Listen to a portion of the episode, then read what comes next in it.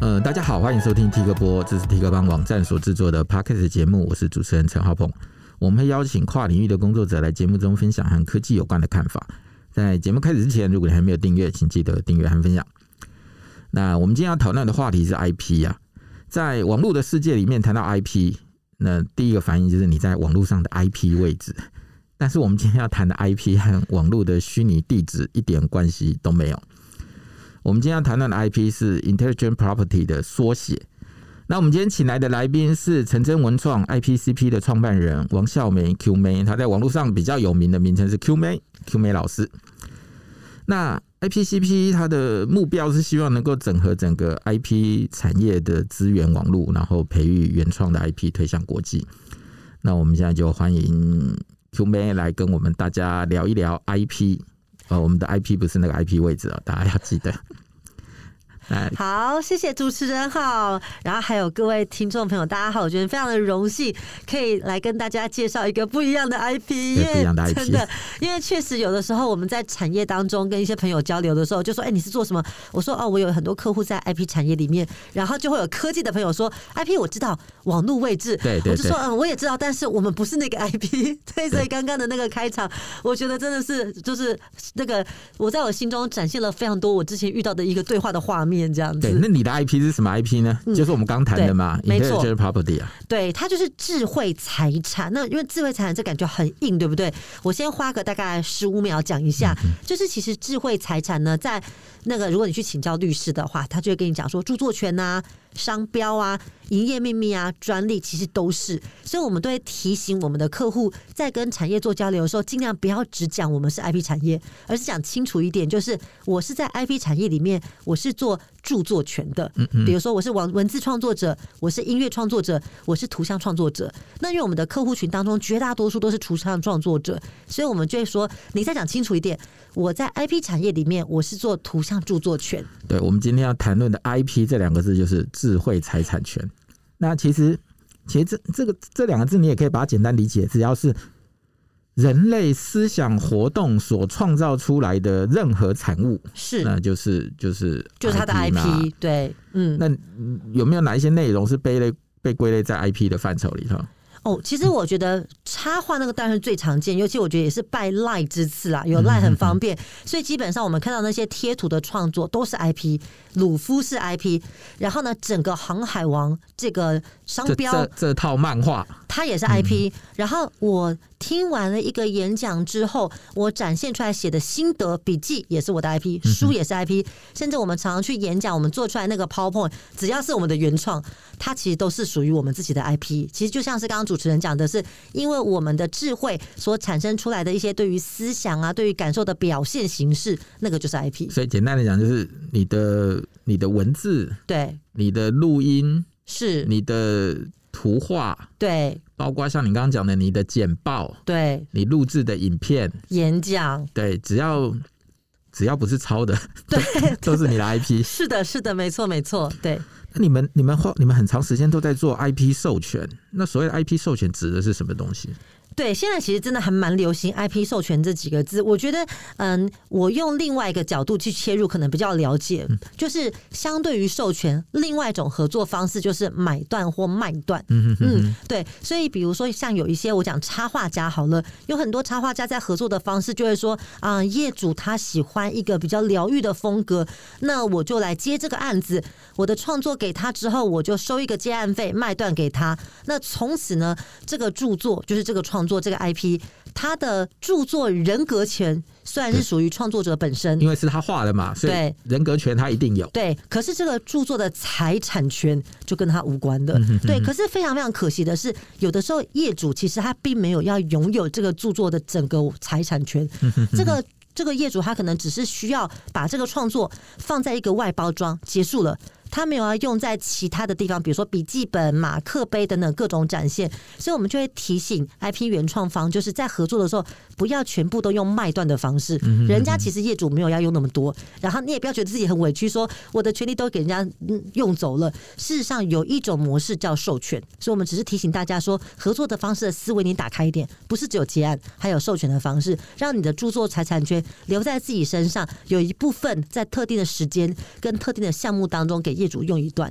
哦，所以就像你刚刚提到的是说，因为有些人他可能接到了雇主或者是合作方的要求，请他画一幅画。对。可是这个这个 logo 这个画，他可能就是只是这一次的外包装用了一下。对。那下次外包装他就改了，所以这一个创作就没有其他的没有其他的用途了。是。但是如果创作者自己有一些其他的想法，他也许可以把这个窗六保留下来，以后拿去做马克杯，以后拿去别的地方用。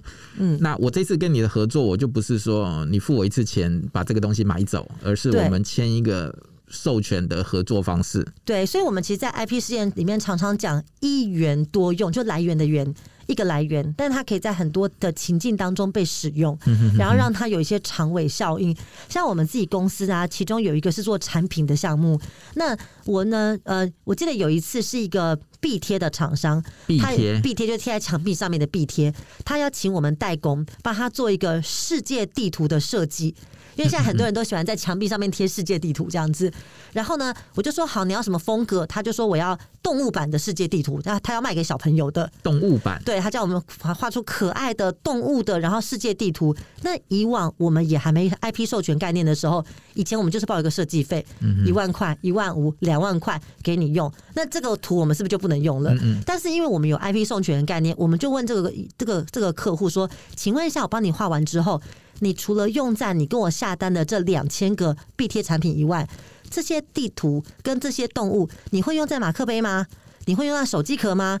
你会用在其他的地方吗？然后那个 B 贴的厂商就说：“当然不会，我就是做壁贴的。”我就说：“那既然是这样子的话，我只要收你一个图像的使用费，我让你用在这两千个壁贴。”然后这段时间你用完了，你卖完了以后，这个图像我还是会把它用在别的地方。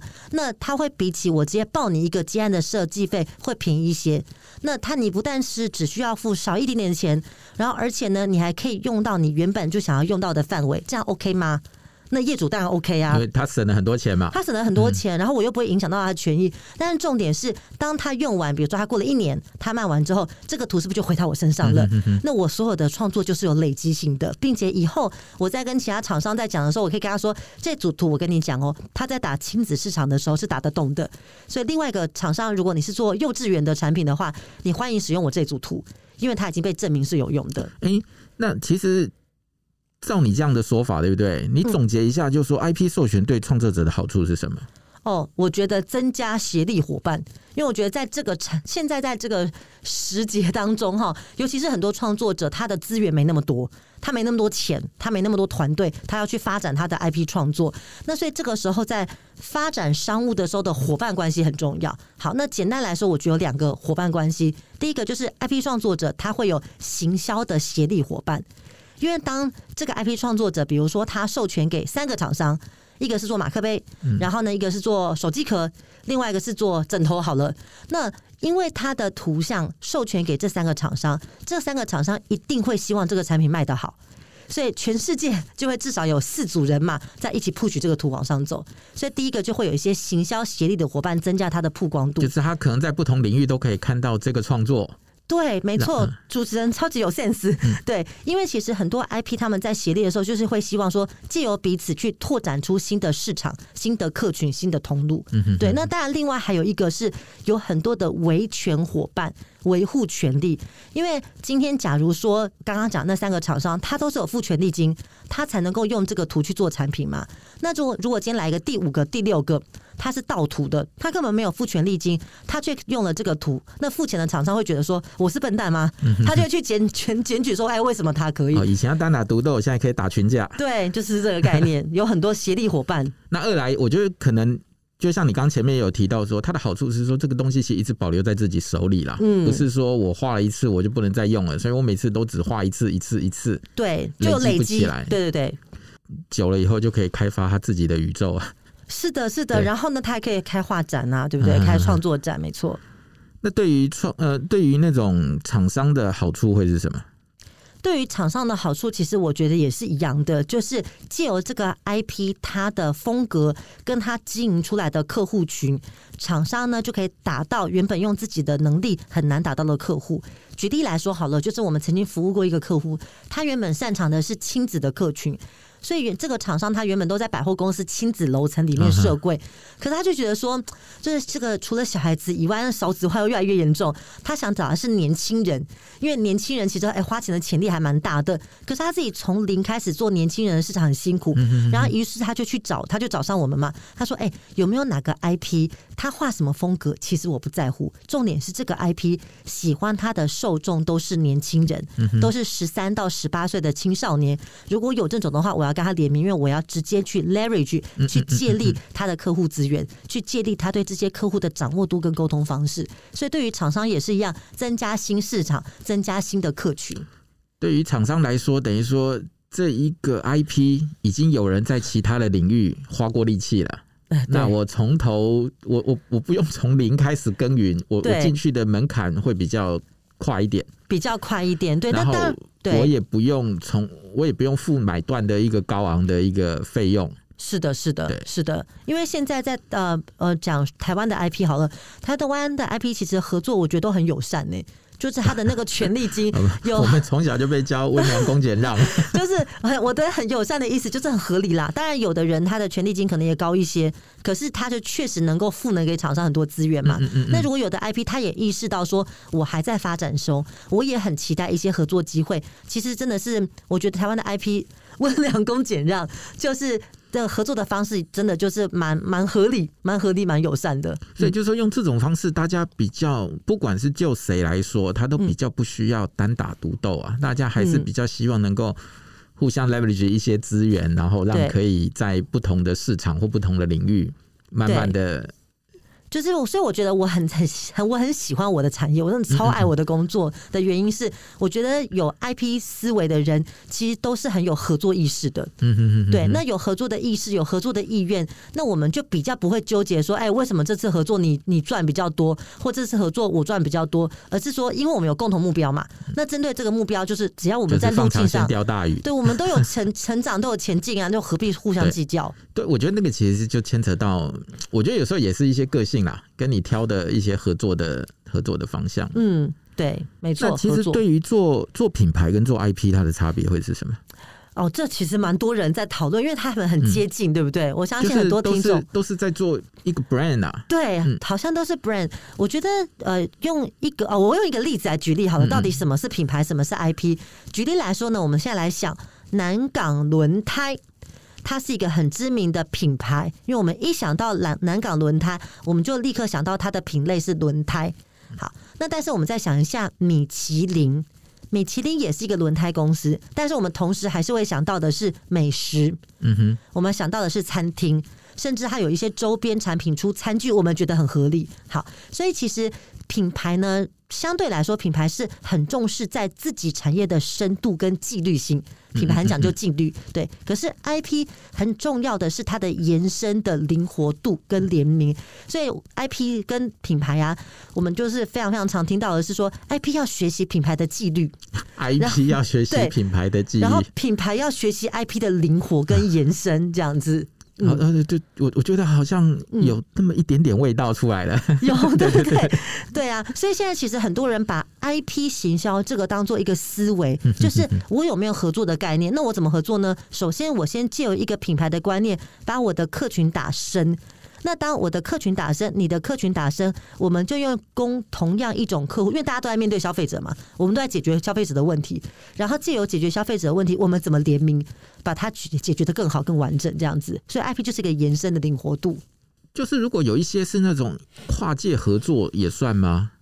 对，跨界合作也算，因为其实品牌它只要是有被保护的，比如说它是商标，它就是属于 IP 的一环的。嗯、对，所以其实有很多业界的在操作的人会把 IP 当做一种思维，就是如果就算我们申请了一个商标，对法律上我们有拥有这个 IP，可是如果你没有操作的话，在行销思维上面你没有在用它，所以其实很多人也是用一种思维的方式去理解 IP。我觉得这也是这些年来才慢慢大家比较开始理解这件事情。对，那你看像早期。很传统的出版行业，嗯，我们一般理解就是哦，作者可能签了约，然后就是拿版税，嗯、一本书多少多少，嗯。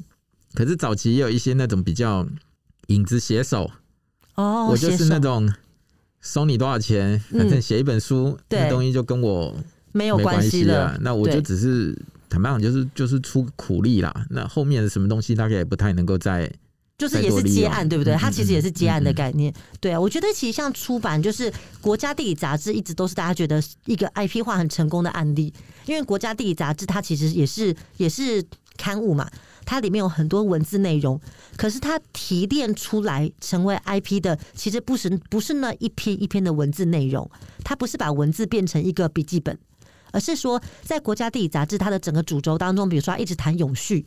他也想关心地球等等之类的，怕这他把这个形象借由那些文字内容附着在他的一个黄色框框上面，嗯嗯嗯，所以各位就可以发现说，有些包包、有些露营的用品、有些家居用品，甚至香氛哦，我们都会看到那个黄色的框框。我们会愿意跟他联名的原因，是因为我感受到你的价值，并不是我画不出来黄色框框。对，所以。而可是，并不是每个刊物都有办法这样子 IP 化的，所以国家地理杂志一直是在我们那个 IP 的产业界觉得说，嗯，很值得学习跨界的一个对象。对，那你看到、喔、你刚又把那个框框拿出来的时候，我又在想说，嗯，品牌跟 IP 的关系是什么？对，比如说，哎、欸，我就这个这个出版业，您才是前辈，我不敢乱举例。不不，你可以举例啊。我刚我刚只是在想说，嗯，他那个框框就是他那个 brand 够力嘛。对，就是因为他的，我们看到黄色框号，我们就想到说，哦，永续啊，我是一个关心地球的人，所以我背这个包包。我举一个另外一个例子，因为他已经停刊了，所以讲这个好了，就是一周刊，他已经停了嘛。那我记得一周刊以前的销量超好，好像每个礼拜三大家就去看一周刊这样子。那即使它的销量很好，它客户群很多，但是试想，如果我要送您一个包包，一个是黄色框框，一个是上面印印印一周刊。我想，我们应该会背黄色框框的包包，然后不会想要背一中看，因为觉得，哎，我好像是他员工，我为什么要背他的包包？对，所以这个就是品牌跟 IP 的差别。品牌是在自己的产业纵轴当中辨识度很高，可是 IP 是他已经可以把他的形象、他的客群延伸到其他的品类，也不觉得奇怪，大概是这个思维。那另外一个问题就是说，像现在在，应该是说这网络化以后。嗯，那所有在网络上的东西其实都很容易被复制和传播嘛。对，尤其是你你现在接触到这个产业，很多的创作应该也都会出现在网络上，尤其是那些图文作家。对，那这些创作者要如何保障自己的这些相关的权益？其实我反而觉得网络时代是好的，嗯嗯，当然，当然它的好处就是它的传播嘛，它的散播性。我觉得它的另外一个好处就是，只要我们有意识的在留存我们的所有的记录的话，其实我们相对容易举证。就是这真的是我先发表的啊，我就是在二零零二年的十月十号，这不是我先做的吗？那我都已经存档了，等等之类的。所以其实我反而觉得，在网络时代当中，对于创作者其实是有好处的。那当然，会不会大家有转传这件事情，就是。如果是以曝光的角度来看，我不觉得有什么不好。嗯，对，我觉得 MP 三也很好的例子啦。呃，怎么说？早年的 MP 三，美国的那个影音行业不断的在打压这种技术，嗯，觉得它助长了盗版，哦，觉得它助长了各式各样的东西。可是当贾博士一出来之后，把 MP 三直接变成一个产业，数位音乐串流产业。所以现在你会发现说嘛，大家听都听 MP 三。哦，对，对，对，然后音乐产业真正的获益来源是演唱会。那 CD 只是变成一个收藏的实物的一个保存，那 MP 三的意义就转变了，它从一个盗版者，嗯，变成了一个很好的一个散播管道，是，对不对？这些音乐在网络上很多人下载，很多人听，嗯。然后就意味，然后我就开个演唱会嘛，就很多人会来听。嗯，对啊，因为我觉得他的概念有点像是艺人，艺人他当然商业商演可能是他很重要的收入来源，可是他为了宣传，他还是会去跑通告嘛，去增加一些曝光。对，所以我觉得其实就是我们只要在每次创作当中，自己也要很有意识的在每个创作下面把自己的 logo、自己的商标、自己的 IP 名称写上去，甚至多写一个警语。好，就是保留告你的权利 之类的这样子，对，或者说如果你要转传，请告诉我一声这样子，对，那我觉得是看正面积极的力量多一点啦，这样子。对，就是变得就是说你有这样的工具，然后你的创作者怎么样去使用它？对，如果你要拿它来当成一个宣传广为人知的方式，那是一种方式。是，但是如果有人拿它去获利，你也要懂得保障你自己的权益。对啊，业界有一个说法是说，夜市不是盗版很多吗？对不对？哦、可是有很多厂商是说，我就是去看夜市，我看夜市哪一个盗版多，我就知道是他客群够多，赶快把正版签下来，然后把那些维权赶走，这样子。天哪，好好好正面思维啊！对，必须正面，必须正面，对，蛮正面思维的。那您刚提的这些东西是说提醒创作者说，你可以透过这些方式来保护自己的一个权益嘛？对，就是以前你可能就不要再选择什么直接卖断这种方式，嗯，你可以选择授权啊，各种不同。那授权到底有几种的授权模式？常见的授权模式，我觉得商品授权是最多人听到的。商品授权，商品授权就是比如说，我们可能买一个这个啊，又又举马克杯好了，可能我们不是买素的马克杯，我买一个小熊维尼的马克杯，我买一个马来貘的马克杯，然后所以说把这个 IP 它附着在商品上面，这个是非常常见的形式。那还有一种也很常见的叫做快闪店，或者是。空间的授权，就是比如说，我们可能去一个咖啡厅，然后这个咖啡厅它的墙面上面就是有好航海王好了，或者是它的餐点上面有航海王，所以像是商品授权啊。空间授权这个两个是很常见的，那还有一种，这就讲比较细的。各位听众如果感兴趣，可以过来上陈真文创 IPCP 的课。不好意思，主持人，你们还有开课啊？我们就是我们邀请了非常多，因为我们自己有一些商业经验，但是其实这个产业还是需要商标啊，然后呢，法律专家过来一起协力，这不是我们一个人做得到的，所以我们开了一整个系列的课程，请各领域当中的。这这个专家，然后并且在业界实际上有经验的人，帮所有的人去上课。Okay, 所以你们就是有帮这些创作者有开课，让他们理解说，你可以，你可以怎么经营自己的作品。对，然后而且你必须要知道法律的框框在哪里。没有人要他们变成律师但他至少要知道说有问题的时候要问谁。对，OK OK，没错没错。对，所以其实还有，比如说再再举一个好了，呃，我们很常见的那个礼赠品授权。就是比如说，我们去全家呀，去 Seven，不是会有一个几点送吗？啊、对，就是借由这个授权呢，去推广自己通路的商品。所以商品授权、礼赠品授权，然后促销授权、空间授权，其实种类还蛮多的。是就是欢迎来陈真文创 IPCP。但是，嗯、但其实我刚刚问问题，我本来是想要问你。你们你们有听到有所谓的一般授权啊、独家授权啊、专属、哦、授权啊？哦，对，这些东西的差别到底是什么？就是哦，我这个问题真的超级重要，我要特别提醒大家，就算你看到再大的厂商出现，他如果要跟你谈专属授权，一定要回去想一想，然后去找律师、找你的顾问，好好聊一下。好，我讲一下什么叫做一般授权哦。比如说我是创作者，然后我要授权给主持人。如果是签一般授权的话，好，假设我授权你做马克杯，哈，那就变成说你可以做马克杯，我也可以做马克杯，你的同业也可以做马克杯，就大家都可以做，你只是拿到一个可以做的权利而已，这是一般授权。那当然，他对于创作者的保护很大，但是对我就没什么保护啦，因为你你一样可以授权给别人做马克杯啊。是的，是的，对。然后呢，但当然可以在合约里面做一些其他的的规范啦，其他的一些补充。好，那什么是独家授权呢？就是我独家授权给主持人，这个时候呢，主持人可以做马克杯，我当然也可以做。然后，但是呢，其他马克杯的同业都不能做。但他可以拿去做衣服。他可以啊，但但是这是好的，大家一起拱这个 IP。好，那这是这是这对于厂商来说也蛮有保障的。那什么是专属授权呢？我一旦授权给主持人马克杯专属授权哦，就代表说只有主持人可以做马克杯，我自己也不行。OK，对，所以这个会有点像是很多什么艺人经济呀，就是如果主持人把我冻住了，你完全不做，我自己也不能推广，同业也不能推广，我就被冷冻住了。所以才会说专属授权真的要特别特别的注意。OK，所以等于说，创作者自己在签约的时候要知道自己签了什么东西，那也不要说因为来找你的很大咖合作方很大咖，然后你就自己开始觉得哦，好像没关系啊。对，我会觉得其实很多合作是要那个门当户对，对不对？准备好再接上去可能会更好。通常这种谈法是，嗯，创作者就自己去找厂商谈吗？还是就你们接触到的东西就是，嗯，创作者自己去面对他的。他的客户嘛，还是说他们会透过一些其他的，嗯，对不对？像有些艺人会透过经纪公司啦，对。那我不知道说是不是他有透过其他的方式，或者什么什么代理公司来帮他处理这些事情。对，在业界有一种就是经纪公司或代理公司，比如说像 IP 经纪或 IP 代理这样。对对对，嗯、像是木棉花应该算是非常有名代理日本 IP 的，就是那个这是个代理公司。台湾的代理公司其实也蛮多家，都做的蛮正派的哦。好，那我讲一下，通常 IP 方会怎么推广？当然，我自己的想法是，商务一定还是要从自己开始啦。我们当然可以找代理商去协助，可是自己还是要了解自己。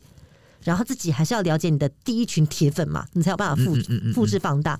那所以通常在还没找到适当的代理商之前，那有的时候就是因为创作者一直发表，一直在网络上面发表，而吸引了厂商在网络上面跟他联络，那这当然是最好的自来客。现在的网红的崛起模式是对，就是但是如果说希望业务量可以稳定的话，就还是要陌生开发。所以很多人会参加市集。参加展览，像我们也有办一个第四季的一个大型展览，参加市集、参加展览，然后陌生开发寄信，然后找厂商的 email，然后呢去厂商的展览去陌生开发，其实这种方式都还蛮多的。嗯，哇，创作者自己变成 sales 啊，还蛮辛苦的。对，但我自己的心情会觉得说，第一阶段真的自己可以去聆听一下市场的声音，嗯嗯嗯对，然后他比较会知道说，当有代理商跟他合作的时候，什么样子的代理商比较适合，然后以及当代理商遇到一些困难的时候，他要同理说，对，真的不好推，不是代理商的问题。我觉得其实这种这种经验在很多的领域里头都可以类比啊。嗯，就像以前我们有遇过很多那个软体厂商在开发软体，是啊，工程师。在公司里头拼命哐哐哐拼命写，嗯，写出来的功能可能很难用，或没有人想用啊，就是没有贴近使用者的需求。对，就使用者想要用这样的东西，不是这样用的，但是你就做了这样的一个东西出来，就是一直忙着在打磨产品，然后但是可是产品跟市场要 fit，就那一段可能自己还是要花些时间。我们也常跟 IP 创作者说，如果你今天就是创作的目的只是要让自己开心，那我们这个整个艺术家，我只是在治疗我自己。对，然后或者是你要走比赛，你没有想要去跟商业对接，你都可以不用理我们。OK，对，但你一定要跟商业推荐，你就要尊重市场的声音。那创作者代透过这种代理商授权 IP，它有什么好处？就是交给专业的来，专业分工这样子。因为代理商毕竟成熟的代理商，他必须要有自己的法律团队，嗯对，所以他在那个在创作者要把他的创作公布出去之前，如果发现有可能踩线、抄袭等等这些事情的时候，代理商可以先把它 hold 住。我的 hold 住的意思就是说，就是跟他讲这这是不对的，会对于 IP 方有教育的功能。那同时，因为通常会出来当代理商的，他的业务的资源、场上的机会也比较多，也比较有业务的能力，所以就是让冲锋陷阵的这个代理商去帮他做业务的拓拓展，然后让创作者可以好好的聆听自己，嗯嗯嗯，好好的感受世界，对，然后好好的经营自己，就是各自做自己擅长的事情啊。对对对，专业分工，对对，就是你你很会画，你不代表你很会跟人谈，对啊，或者是你你不太敢去。去谈生意，或者是谈生意，可能就交给谈生意的人去谈这样的。对，而且我觉得有的时候创作者，我觉得不见得只是艺术家哦，甚至我觉得搞不好有一些做产品打磨的，像您刚刚提到的，就做产品设计的人，他们可能都会有一些专业上面自己的想法。嗯嗯嗯。然后甚至在沟通的时候，其实就是不见得那么圆融。嗯嗯嗯。那那就会有的时候就是谈起来可惜了，谈崩了。对对对，没错。是谈没两句就算了。要买不买随便你。对啊，这很可惜。对对对，嗯，对，总之就是它的好处就是散开，让专业的来。是，对，专业分工，专业分工。那从你们的角度出发来看呢、啊，什么样是一个好的 IP 创作者？愿意沟通。你们是遇过很多不想沟通的吗？没有，我们是赞赏愿意沟通的。啊、我觉得沟通是财富的来源。嗯，嗯，对，我的意思是说，啊，我为什么要这样讲的原因是。什么风格的 IP 都有人喜欢，okay, 真的。我们就是不要用台湾看世界、嗯、这件事情，也是因为我几年前去参加了全世界最大的授权展，在美国 Vegas。嗯、然后那时候我们是我不是去看展，我是直接花钱过去参展，因为我觉得要做就是偷袭下去。那我们就花了一些钱飞过去，让我产生了非常大的冲击跟正面的力量，因为我发现。我带了一些作品过去，我老实说，我会觉得说，哇，这在台湾怎么推这个颜色，不是很习惯。哎，可是，在国际市场当中，因为大家是各自从自己的国家飞到 Vegas 去的，所以我记得就是有一个中东，我忘记哪个国家的客户，他走到我们前面，他就说，哎，这个他很喜欢，嗯嗯，就是我觉得那个颜色很奇怪的，对，所以其实风格这件事情真的放心。那重点是说，你愿不愿意听消费者或者是客户端给你的回馈？是说，哎，那现在消费者其实比较喜欢的是，比如说线条粗一点或细一点，可不可以在你的主轴上面做一些改变呢？对，所以我相信大家在看一些 IP 的时候，应该也有发现，有一些 IP 它从它的第一代像米老鼠到现在，其实多少都会有一点有一点点在表达方式上面的改变。嗯，所以我觉得他愿意沟通，聆听市场声音，聆听合作伙伴的声音，去做一些微调，这个就会是很好的创作者。OK，我觉得这个可能就要回到我们刚刚在讨论的，就是说他到底是他的创作的目的是什么？哦，对，如果是为了要销售，那你可能就要因应客户做一点调整吧。是，所以有一些祖传的味道，那可能现在的客人喜不喜欢吃那么咸，不喜欢吃那么油，你可能就要稍微调整一下。现在的饮食风格就是健康。对，我们要不要稍微做一点调整，或者再推出另外一个产品来这样子？对对，尊重市场，尊重市场。对，但如果就像我们刚刚讲的，我我作画只是为了疗愈我的童年，那那就是另外一回事了。没错，是他的市场就是他自己的，他听他自己的话就可以了。对，那通常对于这些创作者在签订一些合作协议的时候，你们有没有一些特别建议他们要注意的的的方向？哦，我觉得大概会有几点，就是比如说在。第一个，我们会跟创作者说，尽量只跟愿意签约的人合作。跟创作者说，只跟愿意签约的人合作。嗯、等一下，这再说一次，就是我们会做什么提提醒啦，对不对？我们会跟 IP 方讲说，因为他们常常会说，哎、欸，那个 Q 妹或我们的团队说，哎、欸，今天有谁要过来跟我们合作，注意什么事件？我就说他讲那么多哈，你就先请他出一个合约给你看。OK，当他到底想跟你合作什么，或者是说我们也会有自己公司公版的合约嘛，我们提供给他。那如果对方说啊，可不可以不要签约，我们就试着做做看就好，到时候再说。我就会说，对我来说，我就会先算了。哦、对，就是合作，你就给我签约。对，可以很简单呐、啊，一张就好了，也 OK。可至少有白纸黑字，因为大家记性不好嘛，至少把一些彼此约定的东西、互相保护的白纸黑字写下来。我就说，这是一个对于彼此合作的尊重啦，不用很多，但要写。所以第一个我会提醒说，就是要有合约的意识，这样子，这是第一个。然后再来就像像现在的 email 或 line 这种白纸黑字算吗？其实就律师的角度来说，其实这些都算，都算，对，只是一些时间的记录。那个就很难讲，说到底好都算啊，到底是以昨天的算还是今天的算？OK OK, okay 对，然后所以就会还是希望有尽量签合约，一个正式的正式的合约。对，然后再来当然第二个就是刚刚主持人问到一个非常重要的问题，我们就会提醒他看到底是什么授权，尽量尽量可能不要跟陌生厂商签到专属然后仔细看清楚解约条款。解约条款 对，解约条款要看，然后授权的期间呐、啊，怎么付费啊？然后如果说彼此在合作上面有一些需要磨合的地方。怎么处理信件通知还等等之类的，然后我们会特别提醒心态，就是一开始在合作的时候，一定都会磨合，对，不要一开始太完美主义，就是一定会需要磨合的。那所以要找到，就是既有这些合约跟商谈的过程，其实我们在筛选出愿意跟我们谈的人，OK，对，就筛选大于说服这样子，嗯，怎么很像婚姻介绍所？对，其实都是媒合的概念，对不对？对，而且要愿意跟我往下谈啊。对，让彼此喜欢自己，吵架也要和好。对，就是我跟主持人讲一下，今天我们录这一集的时间呢、啊，就是我的结婚纪念日哎、哦，真的吗？真 的真的。对，呃，要要唱首歌吗？呃，没关系，不用了，不用，好多年了，习惯了。那最后就是说，如果像现在的平台其实非常非常多了，就是现在的网络各式各样，其实提供了很多这些创作者传播的一个管道。那也因为就是说。每个人都可以是传播者，那数量非常的多，他被看见的机会相对也变少。那你们会怎么样建议这些想要被看见的的的创作者？嗯，他应该做些什么来让自己更容易被看到？是。我觉得就是定位，因为像这些平台呢，很多其实对我们来说是很好的机会，就是一直上嘛，一直上，一直上，而且现在很多平台根本上架也不用钱。那对于创作者来说，就是时间成本这样子。好，所以第一个是它有更多曝光的机会，以及他也看得到别人在干嘛。所以借由看别人在做些什么，他可以学习啊。哦，原来人家是这样子展现自己的作品的。以及举个例子好了，好多的 IP 都是动物。超多不同的猫，对不对？所以他也可以去定位出来说，好，大家都是创作猫，这个猫在讲什么啊？我这个猫要就来做什么？所以其实反而可以借由这些开放的平台，去想办法找出自己的定位，切出一个独特的优势，然后告诉这个市场说，到底我们为什么要跟你这只猫合作？所以我觉得这其实是一个很好做功课的机会。其实我觉得又回到了那个制作一个商品最最根本、最根本的就是。目前市面上都有哪些东西？嗯、对，那我的东西跟谁不跟大家有什么不一样？嗯，那客户为什么要选择我？对，读者为什么要选择我？可能就基本上都要回答这些问题了。那只是说以前找这些资料比较辛苦，是。那现在你只要上网愿意看一看，其实都有。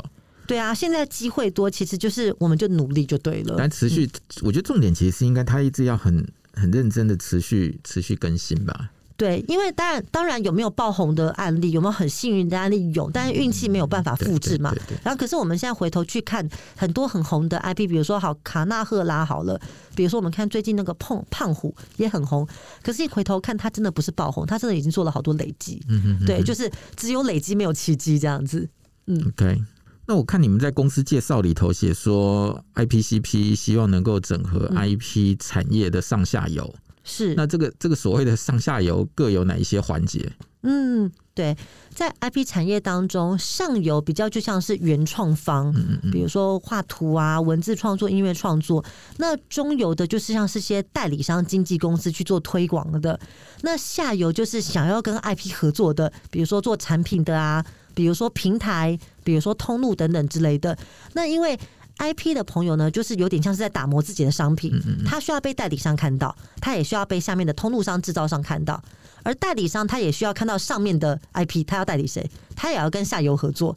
然后呢，以及除了上中下游以外，外面还有一群一群的环状服务者，像是法律、制裁、镭射标签、数位行销等等之类的，因为他们其实要合在一起。然后才能够更完整的提供更好的服务出去嘛。然后呢，因此其实我们在做的这个整合服务，就是把各种不同的厂商的资源，然后让他们更加的了解合作的意识。然后一起在这个地方媒合，做出一些展现。所以其实这个最后我想说，Andy 我也来打一个广告，这样子可以吗？你你你你先你先讲，我，我们等一下可以会剪掉。好，好，我还是要讲，我要把握机会。所以其实我们前几天刚完成一个线上的媒合，媒合了一百八十场。然后非常多的 IP 跟厂商，什么叫媒合一百八十场？就是比如说有做疗愈系的 IP 的，然后呢，他就跟一个做民宿的业者，那民宿业者是会希望说我的空间当中有一些疗愈感，嗯 okay, okay. 所以这是其中一场。然后呢，比如说还有你说的一场是一个成功案例吗？还是对，就是成功案例。Oh, OK，、嗯、所以你们已经媒合了一百八十个了。对，就是在这前四天，我们全部都做线上的，然后还有马来西亚跟香港的厂商。那因为最近有一些疫情嘛，我们先办线上，然后到了第四季的时候，就是今年年底第四季，我们就会在花博的真宴馆办一场线下的，就是把这些上中下游跟环状服务整合起来可以合作的大家，直接在那个展览去做一个展示。Okay, 这对于有志于 IP 创作人来说，应该其实是一个很好的机会，去多了解一点环节啦。是是是，因为我觉得像现在看起来。也是 IP，你你觉得现在应该看起来是一个 IP 创作的好时间嘛？对不对？完全是。对，你看一个 NFT 随随便便都是几千万、上亿的，吓死人了！真的好多啊！对，你看现在结合了 IP，对，结合的区块链，是结合了加密货币，结合了 NFT，你看大家的机会多么的棒啊！对，还有元宇宙这个议题，对不对？好多，整个还是还是窝外的呢。是是是。OK，那我们今天就谢谢 Q 妹今天的分享，谢谢，谢谢，谢谢大家的今天的收听。没有订阅记得订阅和分享，谢谢，拜拜，拜拜。